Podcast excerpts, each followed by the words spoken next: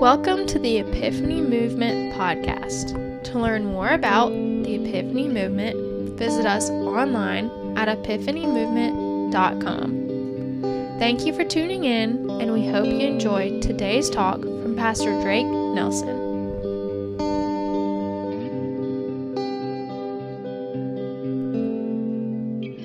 You know, you can have a, uh, a pocket full of pearls but you won't have a necklace until you find yourself a string. And there's something great about us all coming together in the house of God and worshiping on a Sunday morning, isn't it? Well, we're going to be in John chapter 12 this morning. So if you have your Bible, turn there. John chapter 12. We're going to be, by the way, if you are a kid, and you find John chapter 12. So if you're a kid in here and you find John chapter 12 in your Bible, I want you to just raise your hand, all right? And I got some of the best candy that I've ever found. Oh, okay, well, Ryder, you got the skeet shooting and you got the candy. That's pretty good there. All right, I got you. Let me see. You got John chapter 12? Let me see it. John chapter 12. Okay. I'm going to give you credit. Here's this, and that that's the best candy. And there's just a lot. You dropped the best candy. All right. There we go. John chapter 12.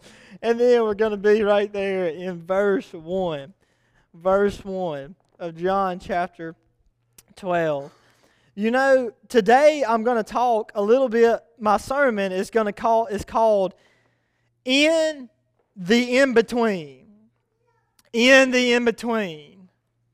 And my point today, and my point this morning, is for you to leave here better knowing how to live the Christian walk. So when you walked in the door today, when you came in, when you walked through the two doors, you had a certain presupposition, you have a certain idea about how you are to live, to move, to breathe as a Christian. My point is that when you leave here, you will know better about how to do those things. That's my point. It once again is called in the in between.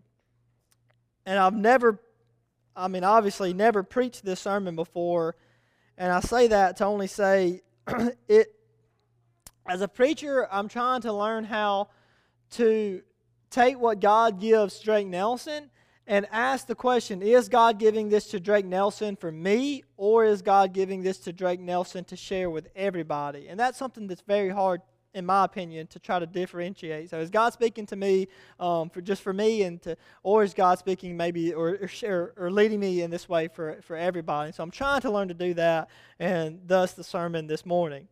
Starting in verse one, it says this: Six days before the Passover celebration began. Six days before the Passover celebration began. Why is that important? You, what happened on the Passover? Does anybody know what happened on the Passover? John's gospel has three Passover events, where all the other synoptic gospels, which is Matthew, Mark, and Luke, they only have one Passover event, but John has three Passover events, and one of those is found right here when Jesus is going, and in six days the Passover is going to come. And, and what do they do at the Passover? Does anybody know? They uh, do what we did last night. They, they, yeah, very good. And what was the meal that they had at the Passover that, that this is talking about? Is we call it the what? The Lord's Supper, yeah, okay? So in six days, they're about to have the Passover, they're about to have the Lord's Supper. And what's going to happen at this Lord's Supper? Jesus is going to give some people wine, give some people bread, say, take this, do this in remembrance of me. In six days, Jesus is about to give his life. So imagine like this, okay? Imagine it was six minutes and you're sitting there in your chair six minutes before your job interview, your first job interview. Uh, just imagine that sitting there in the anticipation, oh, I'm about to have to go up in front of Mr. David England and see if he thinks that I, you know, screw this in very good or something. Or think about maybe six hours before you got married and you're maybe putting on your wedding dress, or maybe you're putting on your tux or talking to your family, or maybe you're just like, Is this what I want to do? Is this what I want to do after all? You're nervous, right? Why are you nervous? Because you have you're anticipating something that's coming. Now imagine 6 days before you know you would die. 6 days to live before you know you would die.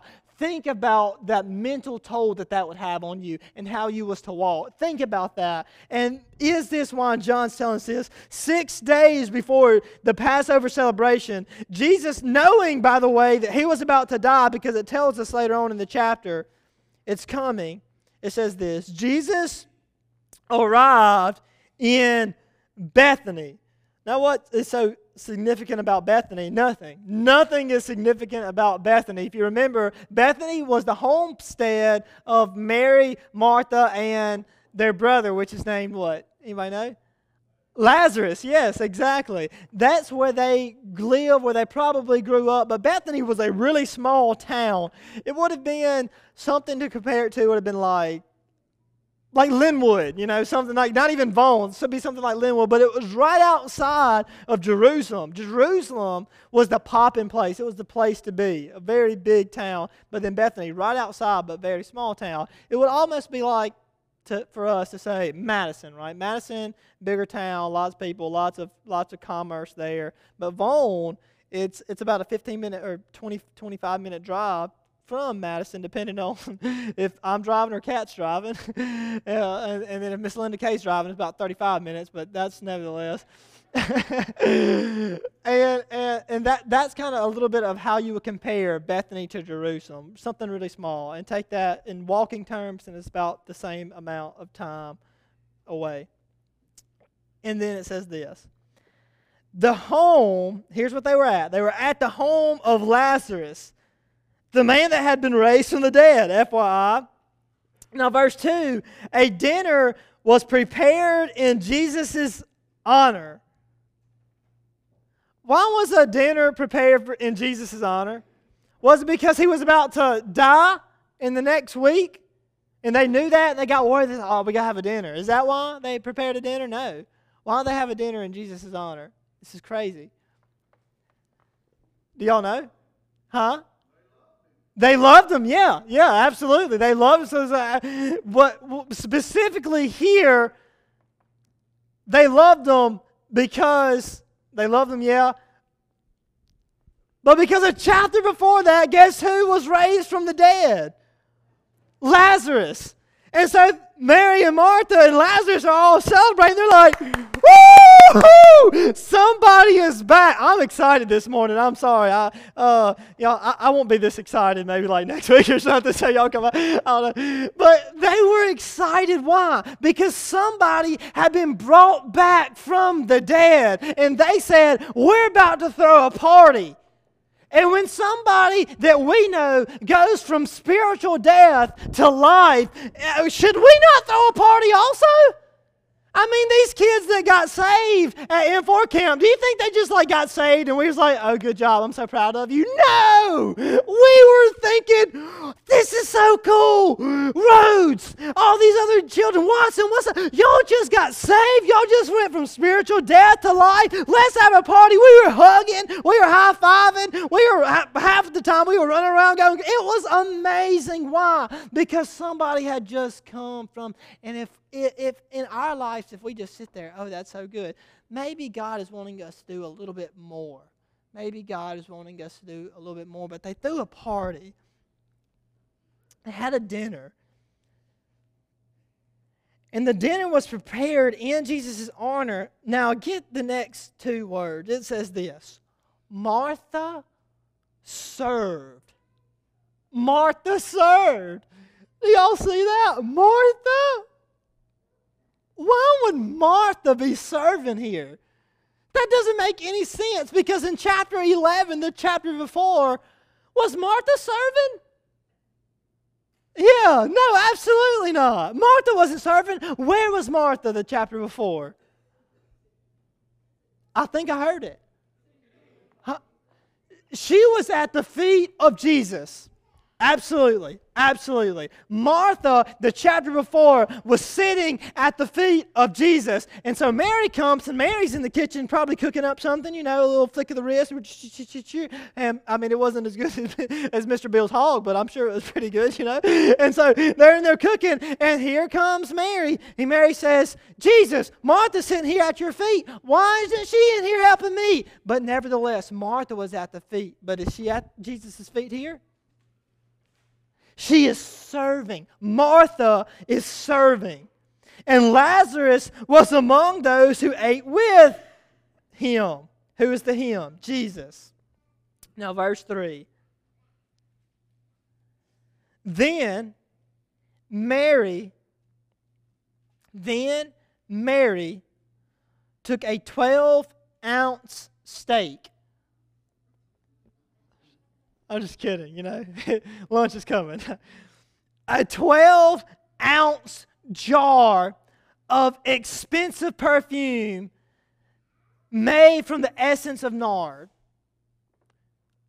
And so the question is, how did, why did she have this perfume? How did she have this perfume? Anybody know? How did she have this perfume? Were they saved up for it? Yeah. Yeah. Maybe a wealthy family? Possibly but being from Bethany, probably not. How did they have this perfume?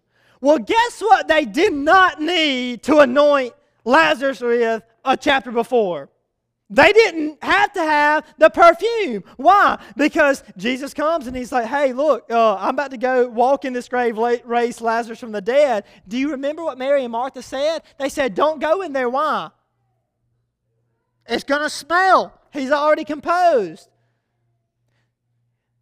But when but instead, Jesus goes not having used the oil because they used the oil about four days after the death comes, if you remember correctly in the story of Jesus. About four days have, have not gone by yet. It's been about three days. And so Jesus walks into to a smelly tomb, raises Lazarus from the dead. And so Mary and Martha, guess what? They did not use the oil.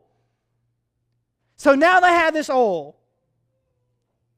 And what did they do with it? I don't know why they did that, but they poured it at Jesus' feet.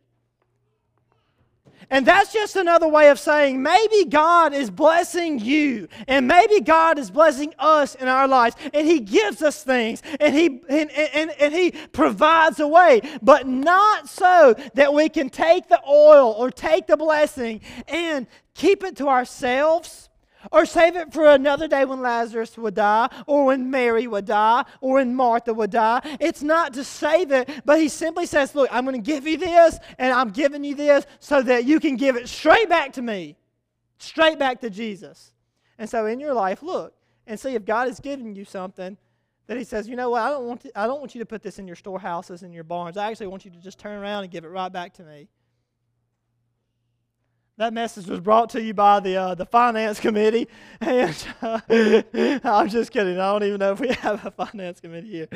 Oh man. Okay. All right. Let's go on. Drake, you're um, um, chasing rabbits. Here we go. A sermon should do four things to you, Zach. It should do four things for you. Number one, a sermon should pique your mind. It should teach you something. Number two, a sermon should tan your hide. it should convict you, you know? Number three, a sermon should provoke the will. That's another way to say it should inspire you. Number four, a sermon should keep you wanting more. More of the sermon? No, more of Jesus. And so the next hour and a half, I'm going to see if I can relay these four things to you. I'm just on one today. I don't know. Come back next week. I promise I'll, I'll, be I'll be better. Okay, I'll be better. I'll mind my manners. Okay. So Mary comes in and pours this jar of oil at the feet. Do you see this? Now, why did she do that? Why did she, why did Mary come pour the jar of expensive perfume from the essence of nard? Why did she pour that on Jesus' feet? And she didn't only do that, but after she poured it, she got her hair, which would have been long, and she just starts to wipe the nastiest thing on Jesus' body his feet. Smelly? Yes. Dusty? Dirty? Yes. And probably dry, she begins to pour that and just wipe that with her hair. And hear me, and hear me, and hear me. This is the point that I want to be the type of Christian that can come in and sit at the feet of Jesus and give my offering and get my hair and wipe Jesus' feet, not caring about what anybody else in the room thinks, not caring what my brother thinks, not caring what my sister thinks, or anybody else is at the party, that I can come at the feet of Jesus and worship Him how I worship Him without caring what anybody else thinks. And wow, and wow, if I could be that type of preacher or if I could be that type of Christian. But when the worship is going and I feel that Jesus is playing something on my heart, I don't have to wait to the altar call to come up here and pray. I can come up here and pray whenever I want to. Or if somebody's preaching, or I'm up here preaching and I feel like God's stirring something in my heart, I don't have to wait to the altar. I can just come on right up here while somebody's preaching and pray to God. Why? Because there is no time with God. He just is. So if you want to pray, you come. You want to, you want to, you want to stand, you stand. You want to clap, clap. You want to say hallelujah, you want to say amen, say it. Because I don't care what anybody else thinks. It's just me and God. And then get this. Get this. Mary took that 12 ounce jar and as she prayed it, as she poured it and she anointed Jesus' feet with it, wiping his feet with her hair, the house was filled with the fragrance. And there is something about, you may think, well, what can I do? What can I do? There is something about when one person, one person raises your hand or has a worship experience with Jesus. There's something about when one person comes up to the altar, or when one person, you can say, you can look at them and you can say, they are worshiping God right now. There is something about that, that it doesn't just stay with them, but it spreads to the whole house. Do you see where I'm going with this? It just spreads. And I love being in a sanctuary with you guys because I can say, oh, wow, these are such a, a, a faithful people, a wise people, and it spreads. But oh, my goodness, it could spread so much better, y'all. It could spread so much better. It could spread so much more. And it starts with one and it will spread. But why is it so crazy that Mary, why is it so crazy that Mary was in there? It's so crazy that Mary was in there because if you remember, if you remember in the chapter before, Mary is actually the one that was cooking up. She was serving, and now she is sitting. So the one who was serving is now sitting, and the one who was sitting is now doing what? Serving. So, do you see how there is both sitting and serving in the kingdom of God? We both sit at the feet of Jesus and we also serve others. Now, my sermon today is called The In Between because what should we do? Should we sit at the feet of Jesus or should we serve and live and walk and breathe? Which one should we do? And my point is this that we should walk in between the two. In between the two. My sermon in a sentence is this. All right, get this. My sermon in a sentence, if you're taking notes, write this down. Is that as Christians, we are to walk in between the mundane and the majestic. In between the mundane, what is the mundane thing? I mean, the ordinary things of life. That is the, uh, you know what the mundane is? That would be like taking your kids to school, right, Miss Crystal? It would be like filing your taxes, right, Miss Linda? Miss Linda K. You know, it would be like, um, it would be like, I guess that would be a good joke for Miss Christie. You know, it would be like finding the French fry in the dark hole of your car by the way, if it's a McDonald's French fry, it doesn't seem to ever change. Three weeks go by and it's still. Does that not concern y'all? That concerns me. You all have new cars and you don't let things go down into the black hole. You vacuum it out. Well, that's good. Welcome to the Sonata. all right. The mundane. But what is the majestic? The majestic is that place of prayer in the morning, that place of Bible study, the place of worship. Here, as we all gather as a necklace of pearls, we are all pearls in the eyes of God, coming here and worshiping. Maybe it's driving down the road while you're listening to worship music and you are having a moment with God. But whatever it may look like, walking in the majestic. And so, and so, should we spend 100% of our time in the majestic? Or, or should we spend 100% of our time in the mundane? Which is it? And my point is, is that we are to walk in between the two. In between the two. Look at Jesus' life. Jesus ate, Jesus built campfires. Jesus went to a wedding. Jesus taught. But Jesus also went and prayed. Jesus also went to the synagogue. Jesus also studied. I say he studied. Maybe he didn't. Maybe he just knew everything, but uh, I, I, I don't know.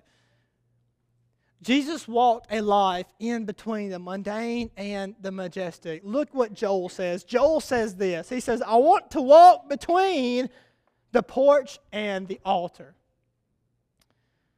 Mr. Webb, I always wondered what that meant. Walk between the porch and the altar. What does that mean? What happens on the porch? Well, if you're Mr. Danny, I'll tell you what happens on the porch. You pick purple eye peas. That's what happens on the porch. If you're Matt, you shoot skeets on the porch all the time. If you're me, you blow off your porch because all your dogs get dirt everywhere, and when they dig up your flower bed, you have to blow it off. But work happens on the porch.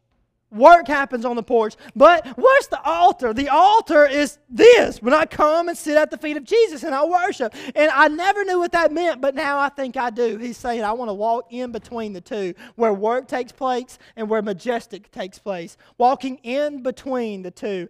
Here's another sermon sentence. Here's my other sermon sentence. It's, it's a, it's a two parter. Here we go. I want to live an ordinary life the I want to live an ordinary life, but I want to live it in an extraordinary way. I want to live an ordinary life, but do it in an extraordinary way. Do it in an extraordinary way.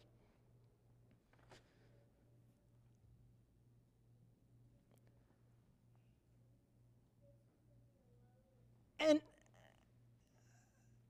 and why do I say all this, y'all? Why do I bring all this up? Is it just for naught? I say it because I think sometimes the devil can have us by the throat of conviction and guilt and shame that we don't spend 100% of our time in Bible study, in prayer, in church every night. And maybe God is sending some conviction our way that we need to do more, but sometimes the devil not get his hand in there and press it even further.